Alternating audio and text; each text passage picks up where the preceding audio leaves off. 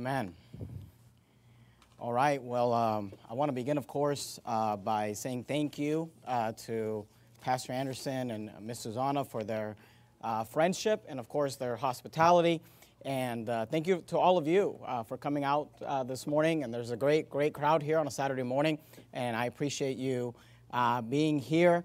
And of course, this has been a great conference. We've, we've heard some great preaching, and I can tell you that I have been encouraged and motivated on the subject of missions, and I'm excited about missions, and I'm glad uh, to be here. So, of course, this morning I'm preaching on the subject of uh, missions in the United Kingdom or missions in the UK. And uh, we did a missions trip to the United Kingdom. Uh, so that's what I'm going to be preaching about this morning. I want to say that the decorations are, are great. The decorations are amazing for, the, for, for Europe and specifically for the UK. And so thank you very much to everybody uh, that helped with that. And uh, I want to talk about missions in the UK. And I was trying to think of a more exciting sermon title, uh, but I, am not very good at titling sermons. So I, I'm just going to uh, go with missions in the United Kingdom or missions in the UK. But another possible title for the sermon is How to Reach the White Man. And uh, so we're going to, if, if, if that's, maybe that'll get more clicks on online. I'm not sure.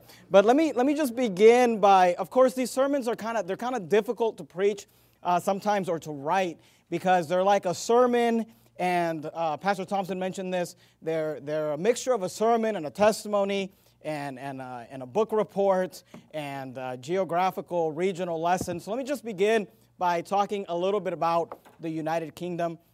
And of course, we went out to the United Kingdom. My family and I went out uh, in August of this year, August 21st to the 31st is why we were there. And of course, we were there uh, with Pastor Ian Taverner and uh, the Strong Tower Baptist Church. And Pastor Aaron Thompson and Sure Foundation Baptist Church actually started the church in the UK, which shouldn't surprise you because he pretty much starts every church that gets started. But uh, they started the church out there and they invited us. And uh, Pastor Thompson graciously allowed me to preach the UK sermon because it's the only mission trip I took this year. So uh, I, I didn't go to Yakima, so, but, uh, but I do want to say that, of course, Pastor Thompson uh, trained Pastor Taverner, and uh, we were there on the weekend that he got ordained. And of course, uh, I enjoyed getting to meet the Taverner family, and they're doing a great work there at Strong Tower Baptist Church. So uh, let me begin, like I said, with, with a little bit of kind of the geography of the United Kingdom. While we were there, let me just say this we were there for 10 days. Uh, we had a big soul winning marathon in London. We went soul winning five different times, had four different church services. I'll give you some stats later on. Of course, while we were there, we saw the sights, we saw Big Ben, we actually went into Buckingham Palace and uh, did a tour. We saw the Tower Bridge, the British Museum, uh, Hampton Court, where the King James Bible was commissioned, uh, was my favorite thing that we did there. Uh, so we had a great time. So uh, Americans might be a little confused about the geography of uh, the United Kingdom. So I'll, I'll, do my best to try to help you understand it because it kind of it had to be explained to me when, when I was there. And what you want to consider uh, you, you, you want to think about the fact that there's an area called the British Isles. And the British Isles is pretty much two large islands. And the two large islands are Great Britain and then the island of Ireland. And Great Britain is a, a big island that is divided into three sections. You have England, you have Wales, and you have Scotland. So the island of Great Britain is made up of England, Wales, and Scotland. And then you have this other island, uh, Ireland, and that is divided into two sections. You have the Republic of Ireland, and then you have the, uh, the section called Northern Ireland. So the UK or the United Kingdom is actually Great Britain, which is England, Wales, and Scotland, and Northern Ireland, but not the Republic of Ireland. So hopefully that makes sense and uh, that's the way the geography uh, goes there, and it, it's pretty interesting. But let's get to the part that, that Baptists actually care about. Let's talk about the food, all right, just real quickly. Because obviously we're Baptists and we like to eat. And, you know, when I, when I hear about, I, I, I missed the percentage for Nagaland. Was it like 90% Baptist? Where's Brother Raider? Is he here? 93% Baptist, that's what I thought. That's, that's amazing. So when, you know, when I hear there's an area in the world that's 93% Baptist, and then he's like, they eat dogs, they eat rats. I'm like, yeah, that makes sense, because Baptists like to eat, you know what I mean? And uh, it's, it's very important to us. So let me just, there, obviously, there's traditional English food, which we loved. It was amazing while we were there. The Taverners had us over for dinner. They had like a, a, a traditional English uh, shoulder roast, and it was great. They have shepherd's pie and things like that. Um, all of that was great, uh, of course. What England is known for is the fish and chips, which are amazing. And if you've never had fish and chips in England, you have not had fish and chips, all right? Because I liked fish and chips even before I went to England, uh, to the UK. And, uh, but here in the United States, fish and chips, what they give you is like strips of fish. You know what I mean? And, and of course the fries that come with it. But in England, you get an actual fish. Like it's a fish with the head cut off and it's fried. You get the whole fish and it is delicious, all right? So fish and chips is definitely the number one thing there. And their, their, their big thing is fish and chips, but let me just say this. The chips, they sell everywhere. And, and chips are french fries. The English don't call them french fries because they don't like the French but you know they call them chips. But I love I love fries. Like I I could eat fries with any meal, and uh, they sell fries everywhere there or chips everywhere there. So I I mean literally we took our kids to get some donuts in the morning, and I ordered a side of chips with our donuts. So fish and chips are great. Chips are everywhere. Uh, traditional Br- uh, British breakfast uh, is is really nice. Of course, they've got uh, eggs and, and things like that. Um, what they call bacon is not what we call bacon. What they call bacon, and they have every morning, is what we call Christmas ham, all right? So, what they call bacon is just a big slab of ham, and uh, they do this thing where they eat these full tomatoes. They cut these tomatoes in half and cook them and eat them. Also, with the traditional British breakfast comes beans. So, they have beans with breakfast, they eat beans there. Um, which, which is kind of interesting. Uh, they don't have any ranch, all right? That's an American, American thing, so you just gotta just know that. We were at a restaurant and we asked for ranch, and the lady was like, Do you mean mayonnaise? And we're like, No.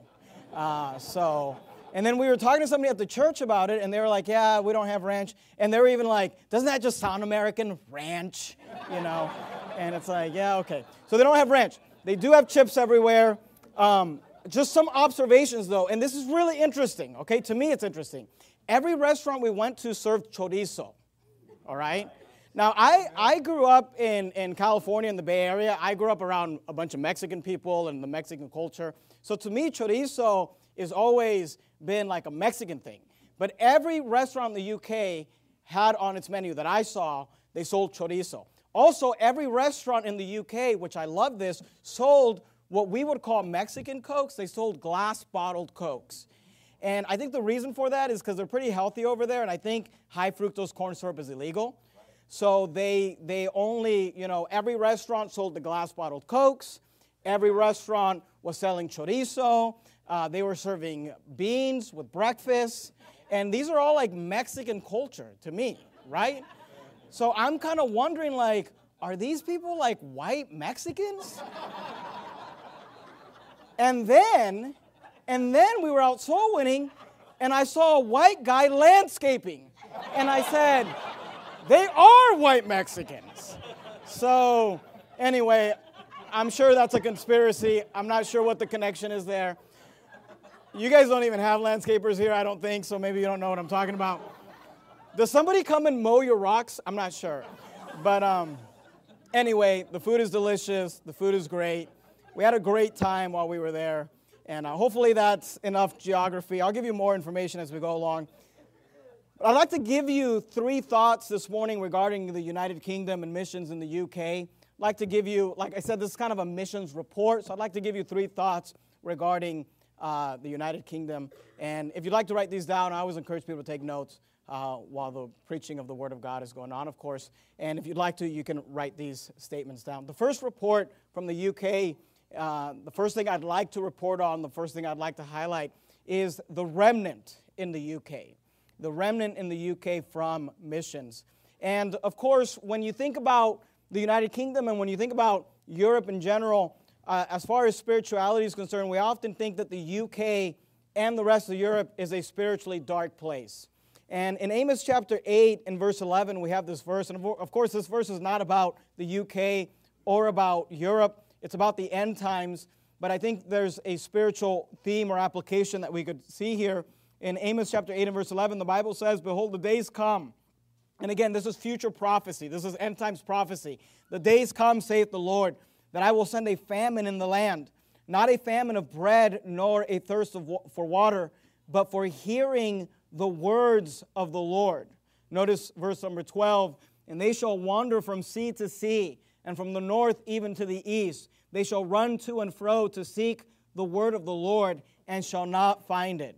And of course, we understand that this passage is prophetically speaking about coming a future day in the end times. This is the time that is referred to as the falling away. It is a time, uh, the Bible says, when men will not endure sound doctrine.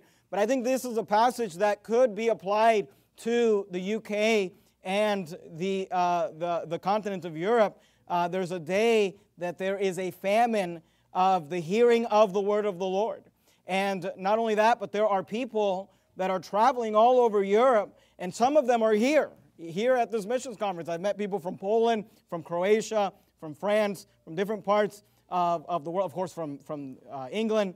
And, and, and there are people all over Europe who are seeking for the word of the Lord and they're not finding it uh, because of the fact that the UK is a uh, spiritually dark place. I'd like to just read a little excerpt from an article uh, from uh, regarding the spiritual state of the UK. I'll just read this quickly. It says this: the relatively large number of individuals with nominal or no religious affiliations has led various commentators to describe the United Kingdom as a multi faith and secularized society. Other major surveys which ask a differently worded question find a majority of people in the UK do not, do not belong to a religion. British society is one of the most secularized in the world, and in many surveys determining religion, uh, religious beliefs of the population, agnosticism non theism, atheism, secular humanism, and non affiliation are views shared by a large percentage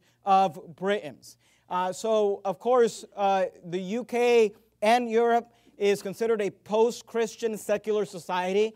Uh, spiritually, it is a dark place. And please understand me when I say this. When, when, I bring this point up, I'm not down on the UK and I'm not saying this as a criticism. Uh, in, in, fact, uh, I can connect with them because the state that, the place where I minister, the state of California, is also a dark place, is also a secular place, a liberal place. And, and, and it's something that we need to acknowledge. What we need to remember is this that the, the, the light of the gospel of Christ shines brightest in the darkest regions. And the fact that the UK and Europe is a spiritually dark place is not me saying, so let's not go there and let's just forget about it. Uh, but we need to acknowledge the fact that there's a, a need. There is a need uh, that is great there in that part of the world. I'd like you to go with me, if you would, to the book of Romans, Romans chapter number 11. In the New Testament, you've got Matthew, Mark, Luke, John, Acts, and then the book of Romans, of course. Romans chapter number 11. And though the UK and, like I said, the rest of Europe, today is uh, Europe Day, uh, and, and most of Europe is a spiritually dark place. I will say this that the UK and the rest of Europe has a faithful remnant of believers.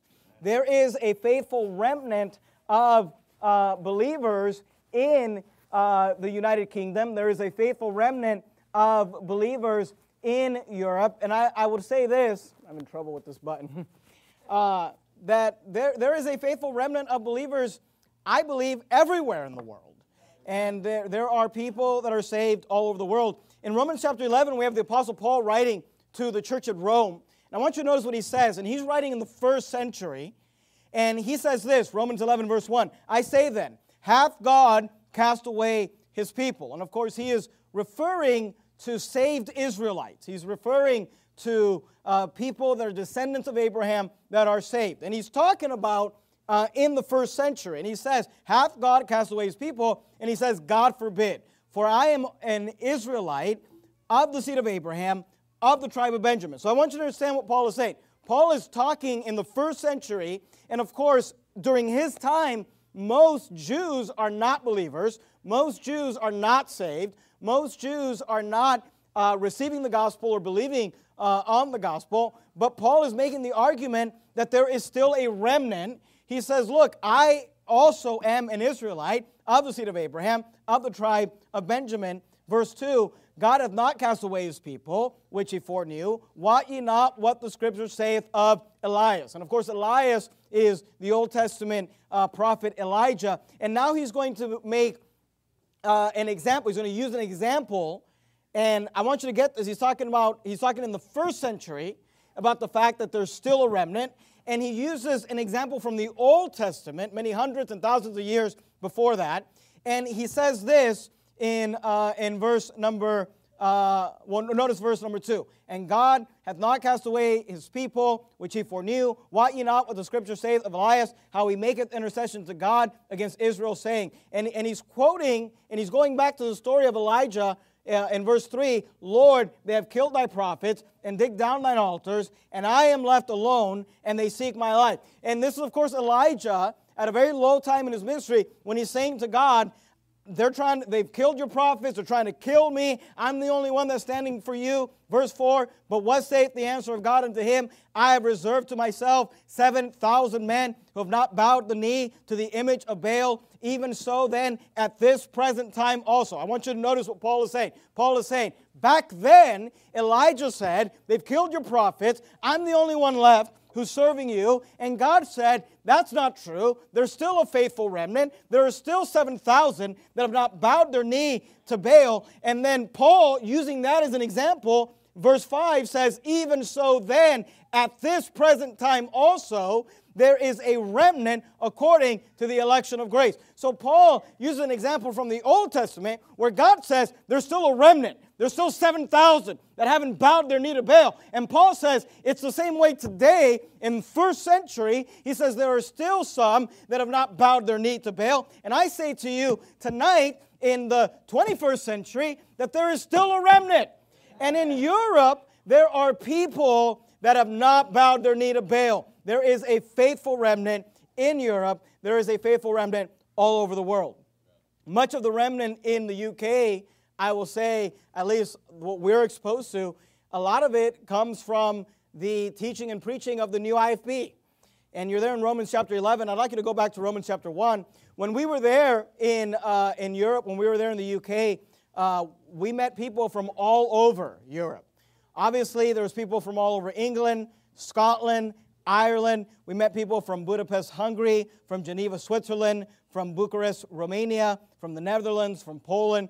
There, I'm sure I'm forgetting other names, uh, but there was people from all over Europe there, and a lot of them had been reached through the teaching and preaching of Pastor Anderson and Faithful Word Baptist Church, uh, and, and of course other New IFB churches. Uh, they had been reached through uh, the preaching of Verity Baptist Church, and I'm thankful for that. And I just want to say this as a testimony to Faithful Word Baptist Church. I believe it's true of Verity Baptist Church, and I believe it's true of, of all of the churches in the New IFB. Uh, Romans 1 8, Paul said, to the church at Rome. First, I thank my God through Jesus Christ for you all that your faith is spoken of throughout the whole world. And I would say to Faithful Word Baptist Church, your faith is spoken of throughout the whole world.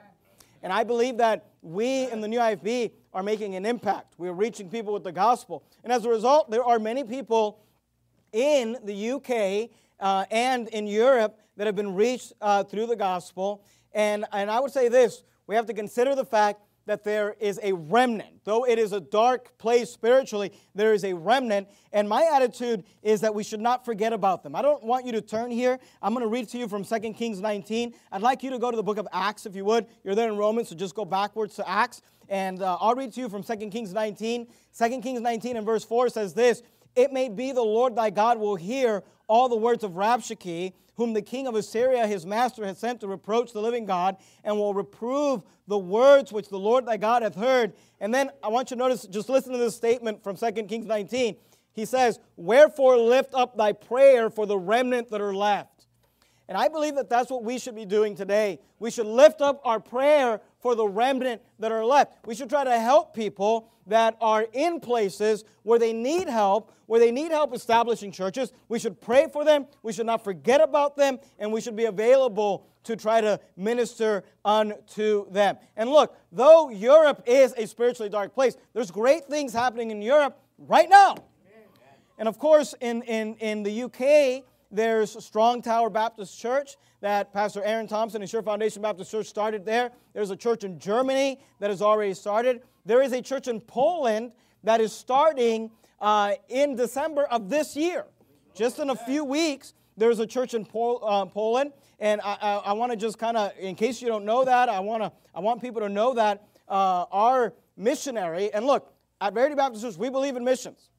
In fact, we believe in missions so much, we have a full time missionary and his name is Pastor Stuckey. He's in the Philippines. He's doing a great job. Uh, he started a church in Manila and in Bicol, in Pampanga, and he's continuing to do work. But Pastor Stuckey is sending a man uh, by the name of uh, Matthias uh, to Warsaw, Poland, to start a church there, and it's going to be Verity Baptist Church, Warsaw and, and Matthias is going there. He's been going to the church uh, in the Philippines, in Manila, uh, since 2019, and he's been trained by Pastor Stuckey. And I just want to let people know about that because if you're in Poland or anywhere near there and you can drive there, you should consider uh, making that your church home. And let me just give a shameless plug. If you need to contact the church over there, uh, their email is Verity Baptist Warsaw at gmail.com. Of course, you can find them on Facebook, Verity Baptist Church Warsaw, or you can ask me or just email Pastor Stuckey. Uh, but uh, there is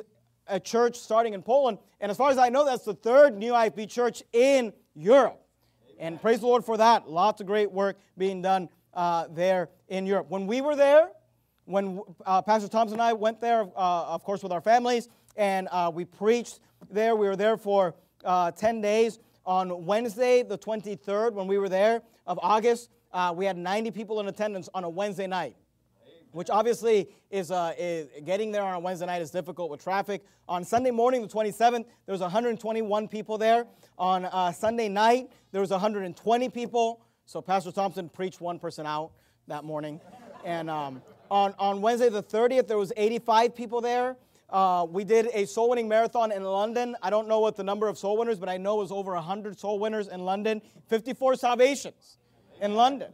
And, uh, and, and praise, praise the Lord for that. So uh, I want you to understand that there is a remnant in the UK uh, regarding missions. The UK is a spiritually dark place, but there is a faithful remnant. Now, you're there in Acts chapter 2, and I'd like you to look down at verse number 1. In Acts chapter 2 and verse 1, we have a famous story uh, of the day of Pentecost. Of course, Acts 2 and verse 1, the Bible says this And when the day of Pentecost was fully come, they were all with one accord in one place. And we're not going to read the whole passage. Look down at verse 5. And there were dwelling at Jerusalem Jews, devout men. I want you to notice this little phrase out of every nation under heaven. And of course, the day of Pentecost was a feast from the Old Testament that was celebrated by the nation of Israel in the Old Testament. In the New Testament, the Jews are celebrating it. And the Bible tells us that there were Jews that came to Jerusalem out of every nation under heaven. So we had these Jews that took this pilgrimage back to Jerusalem on this day. And God even gives us a list of the countries they came from. Look at verse 9.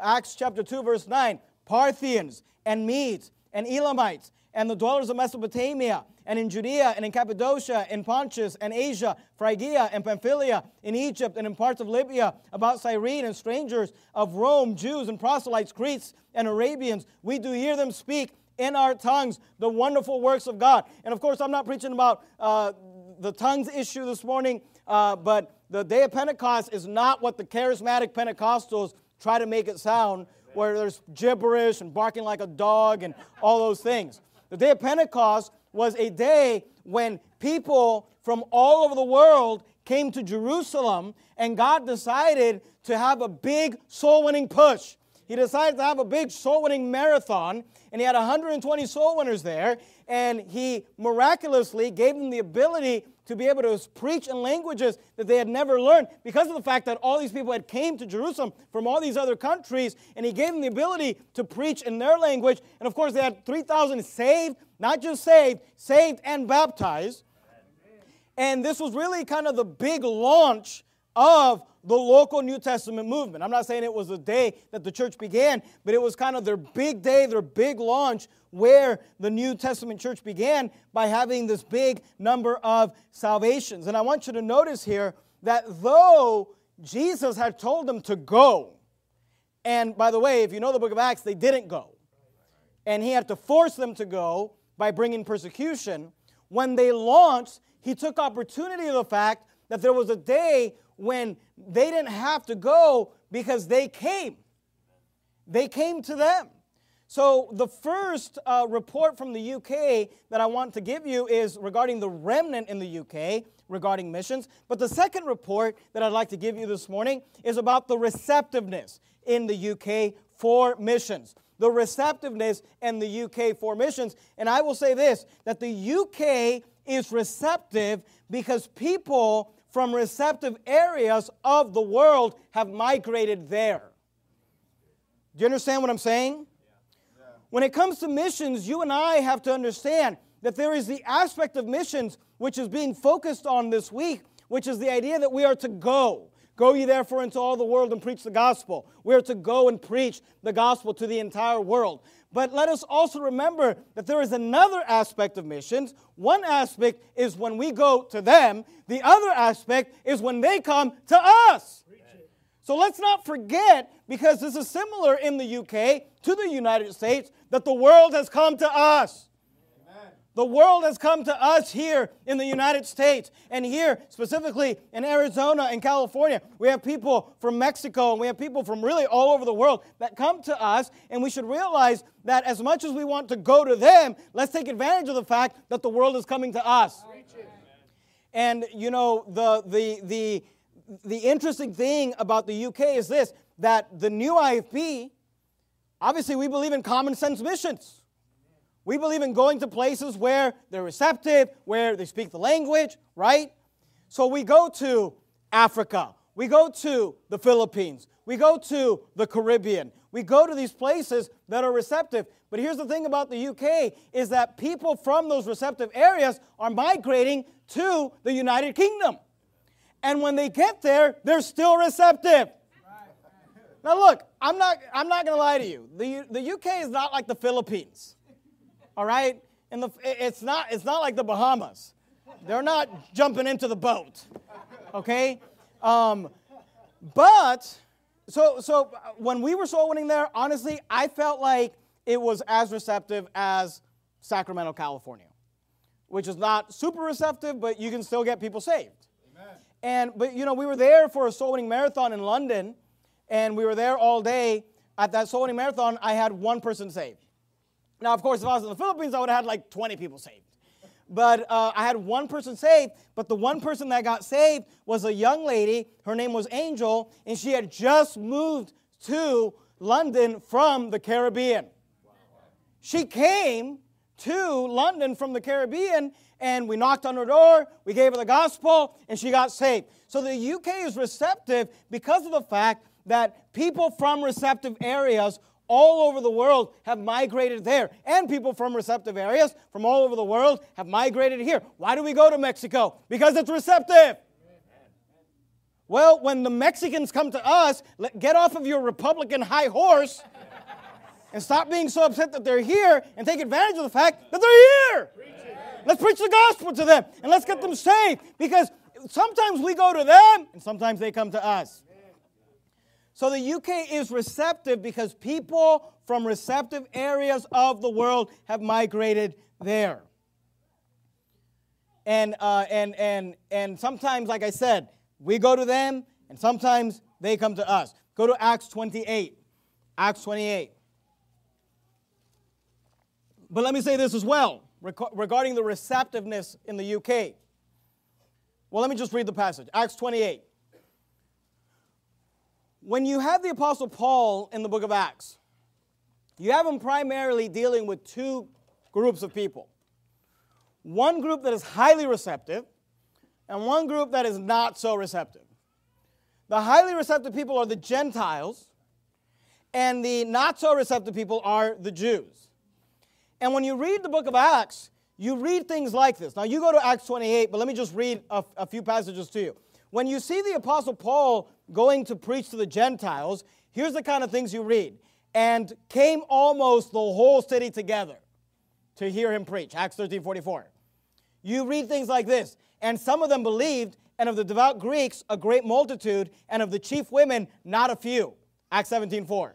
You read things like this. Therefore, many of them believed also of honorable women, which were Greeks, and of men, not a few. Acts 17 12. So you read these verses. Women, not a few. A great multitude. Uh, Greeks and of men, not a few. Almost the whole city came together. When he's, pe- when he's preaching to the Gentiles and to the Greeks, they're very receptive, right? And, and look, where's he at? He's in places like Philippi, and it was receptive. In the first century, it was Philippi. In our century, it's the Philippines. These are receptive areas where he was just getting lots of people saved. But then there were other another group that wasn't receptive. Acts 28, look at verse 23. This is the apostle Paul when he's imprisoned. Acts 20, 23, the Bible says this, and when they, now the they there, I won't take the time to go through the context, but it's the Jews in Rome, because he just got to Rome. And when they had appointed him a day, there came many to him. So they made an appointment with Paul into his lodging, to whom he, Paul, expounded and testified the kingdom of God, persuading them concerning Jesus, both out of the law of Moses and out of the prophets, from morning till evening. Notice verse 24. He's talking to the Jews. They're not a receptive group. They're not the ones that the Bible's going to say that they got saved, not a few, or a great multitude, or the whole city came out. But notice what the Bible does say in verse 24 and some believed. You know that some Jews got saved? In fact, in the first century, the first century church was filled with Jewish converts, which is why there's a book in the New Testament called the Book of Hebrews to help these Jewish converts learn how to correlate the Old Testament and the New Testament, how to transition out of the Old Testament and the New Testament. Now, they weren't getting Jews saved like they were getting uh, Greeks saved. But notice verse 24, and some believed the things which were spoken of, eh, uh, which were spoken. Look at the last part of verse 24, and some believed not. Okay, so the verses where it says that there came many to him, or, or where, excuse me, where it says uh, that the whole city came out and uh, women got saved, not a few, men got saved, not a few, a great multitude came out. You know, that's equivalent to us. That's like the Philippines, that's the Bahamas, that's uh, these, the, the, these receptive areas. But then, Acts 28 24, when it says, and some believe the things which were spoken of, and some believe not, that's more like the United States and the United Kingdom. Because we go out soul winning, and we're not having somebody walk up to us and say, Tell me about baptism. but some believed, and some believed not. And look, let, us just face it, all right? White people aren't receptive. White people aren't receptive anywhere. They're not receptive in the United States. They're not receptive in Canada. They're not receptive in Australia. They're not receptive in the UK. All right? Can I, can I just say that? They're not receptive. You want receptive, you got to find brown people and black people. It's just the truth. And look, don't I'm not a racist. Don't call me a racist. I'm not a racist. I have a white friend. His name is Pastor Anderson. All right? So, I'm, and look, obviously, receptivity has to do with social economic structures. We get that. If brown people had money, they wouldn't be receptive either. We get that. But let me just let you in on a little secret. White people aren't receptive, but did you know this? Some white people get saved. And look, if you're here, you're, look, we got white people here that are saved. God bless you. You are part of the white remnant. Now, I, I wouldn't go around saying that, okay? Because that, that just sounds like something out of the Ku Klux Klan, the white remnant. But w- what I'm saying is this white people get saved. And look, in the UK, okay, let me say it this way British people get saved. Some, now, now, are they getting saved like in the Philippines? No. Are they getting saved like in the Bahamas? No. Are they getting saved like uh, in, in, in poor places? No. But British people, white people in Sacramento, California, in, in Arizona, in the UK, all over the world, they get saved. And look, while we were there, we had a British lady get saved. And, and, and I was out soul winning uh, with uh, Hunar uh, there at, in, in the UK, and, and he knocked on the door, and this British lady came out, very polite, very proper. I'll tell you this one thing the British are very kind and very polite people. And even when they were not interested in hearing the gospel, no one slammed the door in our face. No one ever said anything rude. They, are very nice people. And when we were there, this British lady comes out, extremely proper, you know, and all those things. And Hunar starts talking to her. And I'm thinking to myself, like, this lady's not going to get saved. You know, I'm just kind of thinking that because we've already knocked on all these doors and all these British people, because at this point we're not in London, we're in a different area, and, and they're just, you know, very polite, very nice, but they're not interested, not interested, not interested. And he starts giving the gospel to this lady, and this lady, she, you can tell she gets really emotional. When he asks the question, you know for sure if you died today, are you on your way to heaven? And, and he's asking her, You know, would you like to know? She gets very emotional. And, and here's what she, she said to us She said, she said, Yes, I would like to know how to go to heaven. And, and, and here's what she said. She said, When I was a young, when I was a teenager, I got pregnant out of wedlock. And the church that I went to told me that I would never go to heaven and that, that myself and my child would both go to hell because I had a baby out of wedlock. And, you know, obviously, Hunar says, Well, that's not true.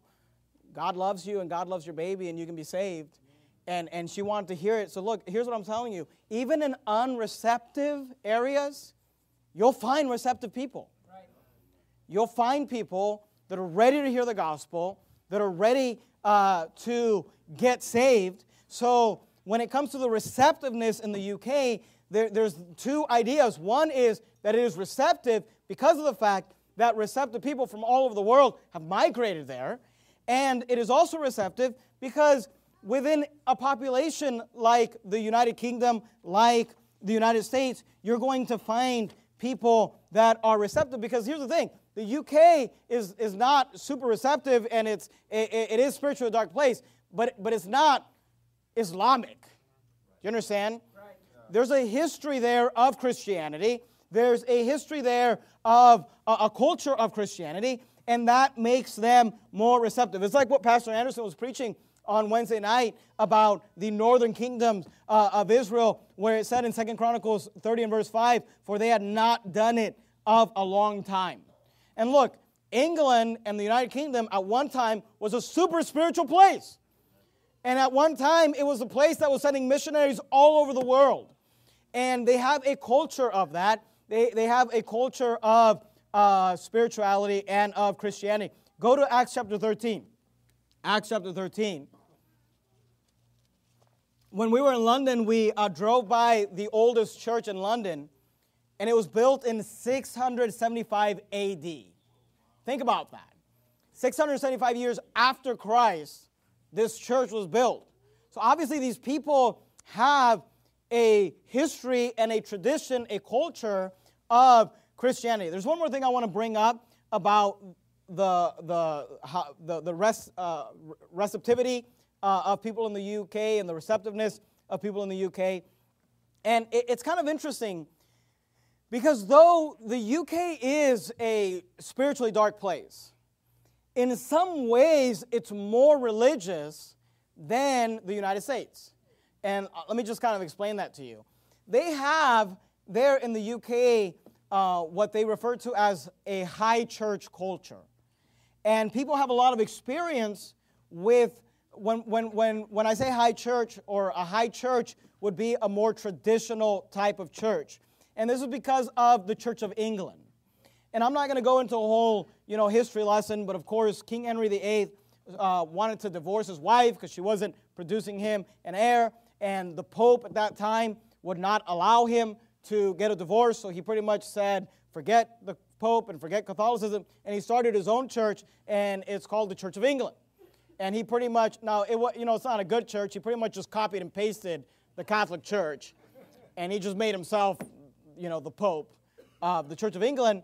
Uh, but they have the Church of England there, and, and we even have it here in the U.S. In the U.S., it's called the Episcopal Church because you're not going to get Americans to go to a church called the Church of England. Um, but the, the Church of England is, is because it's so old and has so much tradition, there's, there's this high church uh, mentality there.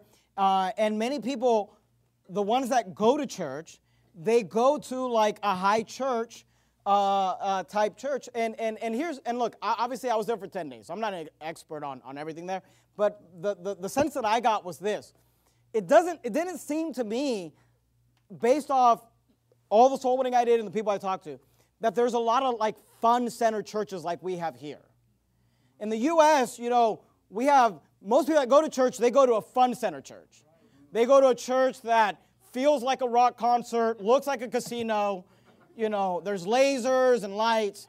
It seems like in the UK, most people that I talked to that did go to church, and even the ones that didn't go to church would say, when I was a kid, I went to church, and they went to this high type church. It seemed like, I'm not saying that there aren't fun center churches there. I, it just didn't seem like it was the big thing. And because of the fact that many people went and kind of grew up in that traditional, you know, they sang hymns, in my opinion, it seems like it's an easier transition from that into a real independent fundamental Baptist church. You see what I'm saying? Because in the U.S., we kind of struggle with this, right? We get somebody saved that's used to going to like a fun center church, and then they come to a church like ours, and it's this big like culture shock. Because they're like, why are the lights on? You know, it's like they're not used to that. And we're singing the hymns, and we're preaching, right? So they're used to, you know, karaoke bar type church, right? They're like, where's the karaoke with the bouncing ball? And, you know, but in the UK, there to them going to church and sitting down and the lights are on and you're singing a hymn that's normal.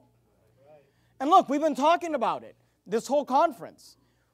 Obviously you know my wife uh, she got saved uh, when she was 17 years old but transitioning her into an independent baptist church was not difficult because of the fact that when she was a little girl she went to church to a catholic church with her grandmother and, and so she has a lot of memories of singing hymns. Obviously, they sing different hymns than the hymns we sing, but she had a lot of those memories. So when she came to our Baptist church and we sang hymns and we had a lot of the same similar atmosphere, it was an easier transition for her uh, to be able to do that. And look, isn't it true that it's way easier to get a Catholic saved than just someone, than a Muslim, you know, or, or an atheist? So these people, a lot of them, they're religious and they have it as a part of their culture, which, in my, in, in my opinion, makes them a little more receptive. And not only that, but this religion is intertwined into their society. And let me, let me illustrate this kind of using uh, the school system there. And it, it's a little confusing, so I wrote it down because I want to explain this to you properly. But, you know, in, in the United States, we have what we call the public school system and then private schools. And the public school system is a government school. Our taxes pay for it. It's open to anyone to go. But then people who don't want to send their kids to the public school, they pay additional tuition above their taxes that are already being paid, and they pay to send their kids to a private school. And then, of course, in the new IFB, most of us, we don't send our kids to public school or private school. We homeschool our children. And by the way, hey, you kids, you ought to be thankful to your parents if you're being homeschooled because they're already paying for your education through taxes. And then because they love you, because they love you, instead of just sending you to the school that they've already paid for, they pay above that to educate you properly.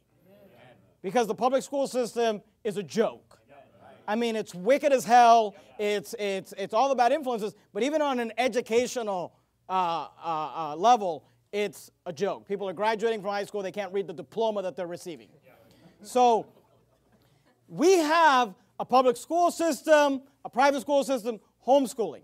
In the UK, they call what they call public school is what we would call private school.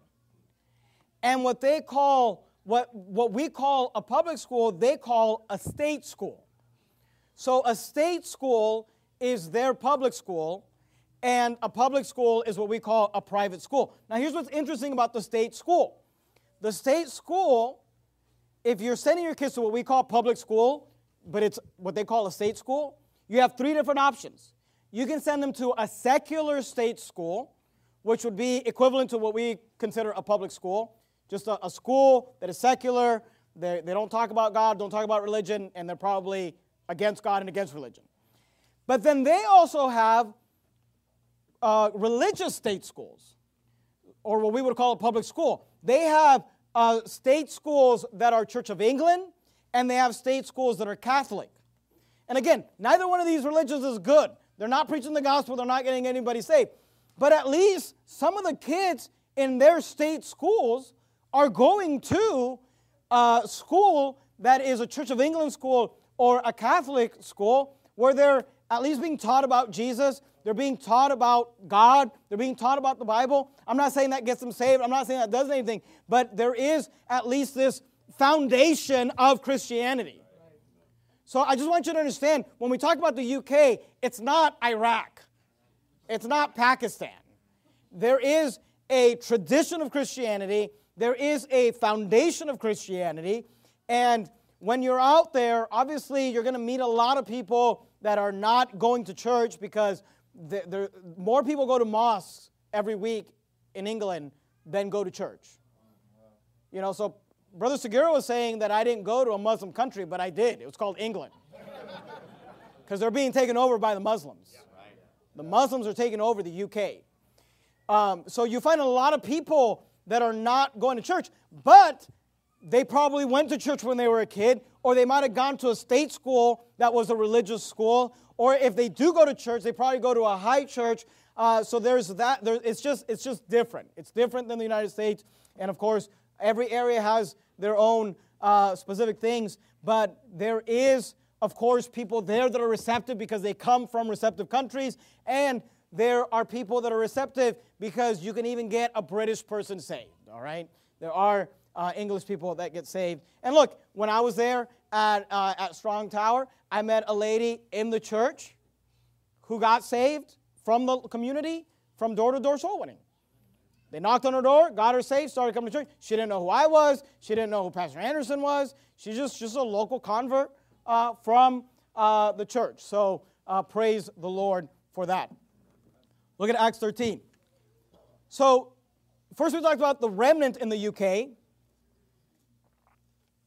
regarding missions. Then we talked about the receptiveness of the UK regarding missions. And lastly, this morning, let's talk about the role of the UK for missions.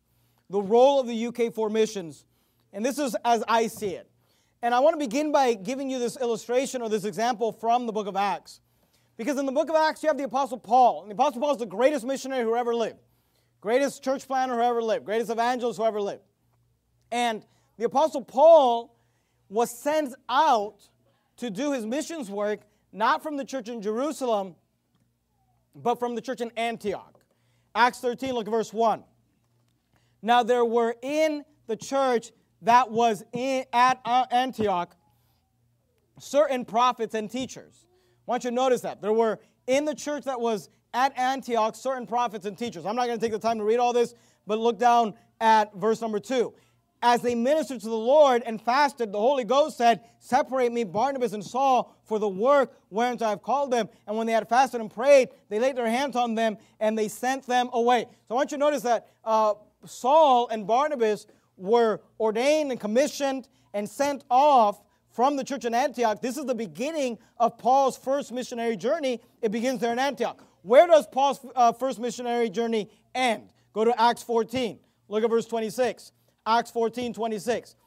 Acts 13 1 is the beginning of Paul's first missionary journey. Acts 14 26 is the end of the missionary journey. Notice what it says, and then sailed to Antioch from whence he had been recommended.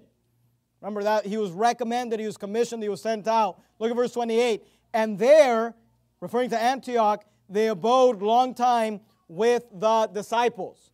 That's the end of the first missionary journey. Let's look at the beginning of the second missionary journey, Acts 15. Now, in Acts 15, between the first and second missionary journeys, you have this whole Jerusalem Council, uh, which had nothing to do with missions. We're, we're not going to talk about that. Look at verse 36. And some days after, Paul said unto Barnabas, Let us go again and visit our brethren in every city where we have preached the word of the Lord and see how they do. That's the beginning of the second missionary journey. Where are they? In Antioch. Where does the second missionary journey uh, end? Look at Acts 18, verse 22. Acts 18, verse 22. And when they had landed at Caesarea and gone up and saluted the church, he went down to Antioch. So I want you to notice the first missionary journey begins in Antioch, ends in Antioch. The second missionary journey begins in Antioch, ends in Antioch. Why is that? Because Antioch is the church that is supporting the Apostle Paul, and it's his launching pad. And he launches from there, and he goes back there. He gives them a report, tells them how things are going, and when he goes again, he leaves from there. Notice where the third missionary journey begins. It ended in verse 22. It begins in verse 23, Acts 18 23. And after he had spent some time there, sometime where? In Antioch. He departed and went over all the country of Galatia and Phrygia in order of strengthening the disciples. And of course, we don't see the Apostle Paul end the third missionary journey in Antioch because we know that he never came back. His missionary journey ends in Rome in prison. But I want you to notice that Antioch was the launching pad. And I believe that the UK, and specifically, you know, the church that's already there, Strong Tower uh, Baptist Church, but any church that gets started in the UK, I believe that it can serve as a launching pad for the new IFB to do missions all over Europe. And I believe that the UK could be a launching pad. And look, I'm not against any other churches. Obviously, there's a great church in Germany. Praise the Lord for it.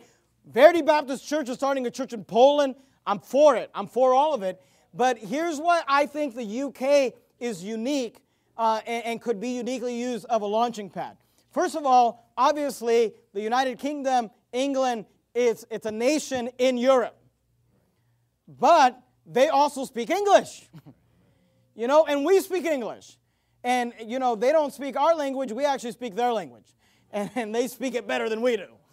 And so here's the thing we were able to take a group of people from Vancouver, Washington, from Sacramento, California. We spent 10 days in the UK and we did soul winning. Why? Because they spoke the same language we spoke. Obviously, if we would have spent 10 days in Germany or in Poland or, or somewhere else, Switzerland, you know, I don't speak those languages. Now, I could have gone soul winning there, but I would have needed an interpreter. It, it, it would have just added an additional hurdle.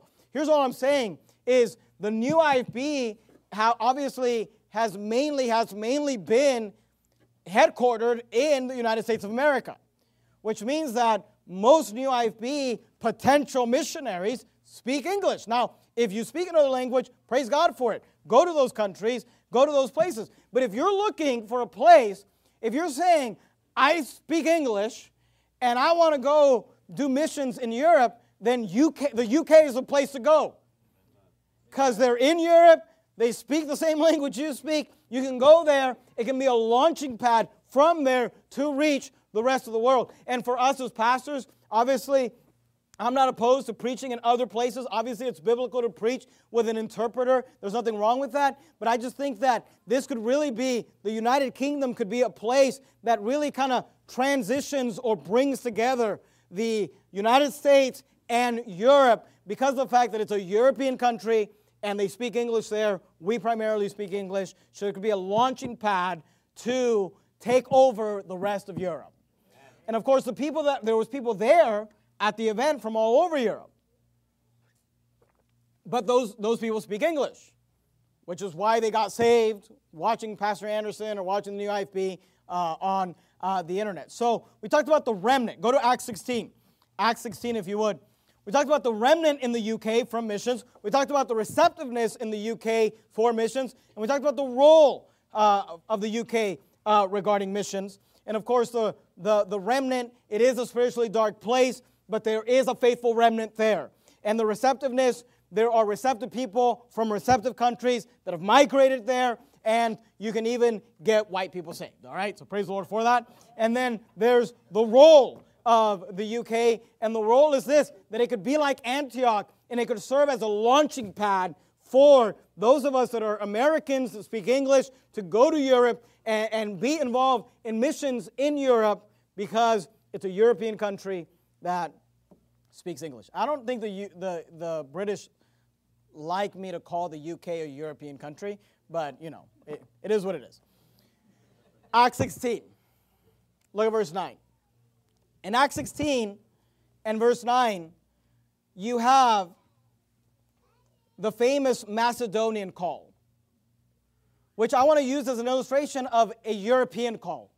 Obviously, Macedonia uh, was, was resulted in the gospel. The Macedonian call resulted in the gospel coming into Europe. Macedonia would be more of a Greek area. Look at verse 9. Acts 16, verse 9. And a vision appeared to Paul in the night. There stood a man of Macedonia. This would be a Roman province lying north of Greece and prayed him, saying, Come over into Macedonia and help us.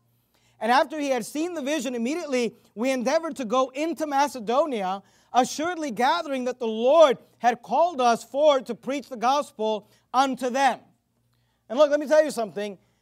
Here we have Paul who gets this Macedonian call, this vision of this man from Macedonia saying, Come over into Macedonia and help us. This is a Macedonian call. It brought the gospel into Europe. It brought missions into Europe.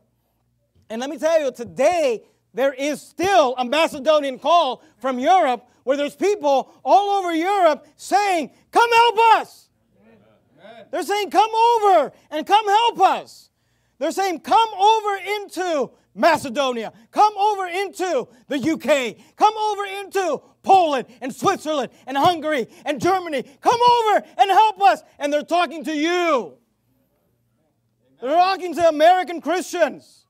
At this time in human history, we are the ones, the new IFB here on this continent, that are preaching the gospel all over the world. And I'm here to tell you, there are Europeans all over that continent saying, Come over into Macedonia and help us.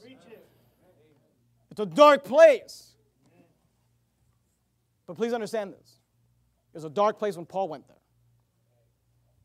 It was a dark, They've all been dark places. But the gospel light can shine in even dark places. Go to Matthew chapter 4, if you would. Matthew 4. While you turn there, let me read to you from 2 Kings chapter 4 and verse 4. Second King, excuse me, 2 Corinthians 4 4 says this, In whom the God of this world hath blinded the minds of them which believe not, lest the light of the glorious gospel of Christ, who is the image of God, should shine unto them. The glorious gospel of the Lord Jesus Christ, the light of the glorious gospel of Christ, can shine in the darkest places of this world. But we need to get a vision. And look, maybe it's a vision for missions. Maybe it's the UK. Maybe it's the Caribbean. Maybe, like Pastor Anderson said, maybe it's across the ocean, but it's also across your street we need to remember and we need to understand that there are people, look, there are people all over this world, in Africa, in Europe, in South America, in North America, people all over this world, in your neighborhood and in my neighborhood, there are people that would get saved if we would come. They would get saved, and they maybe don't know how to articulate it, they don't know how to say it, but in their heart, they are saying, if someone would come, I would get saved. They're saying, help us. Help us. Why would you come to a conference like this? I hope it's to be motivated for soul winning. I hope that you'll be motivated to get on a plane and to go somewhere and answer that call as they say, Help us. But I, so, I hope you'll also get motivated to get in a van and go down the road. When the, when the world has came to us, they think they're coming here for jobs. They think they're coming here for prosper- prosperity. They think they're coming here uh, for, for benefits. They think they're coming here to earn some money to send back home. What they don't realize is that God brought them here that we might reach them with the gospel. My dream, the whole time I was in the UK, this verse kept coming to my mind because it is spiritually a dark place. But I, I think Matthew 4.16 is a great theme verse that could be a theme verse for the vision of Europe. Obviously, this is not about Europe, it's about the Lord Jesus Christ. Matthew 4:16 says this, "The people which sat in darkness saw great light. And to them which sat in the region and shadow of death, light is sprung up." And I pray to God that it might be said of the United Kingdom, of Europe, and of every part in this world, that it might be said that we have decided to take missions to the uttermost part of the world that we have came with the glorious gospel the light of the glorious gospel of the lord jesus christ and that it might be said in our lifetime that the people which sat in darkness saw a great light. And to them which sat in the region and shadow of death light is sprung up.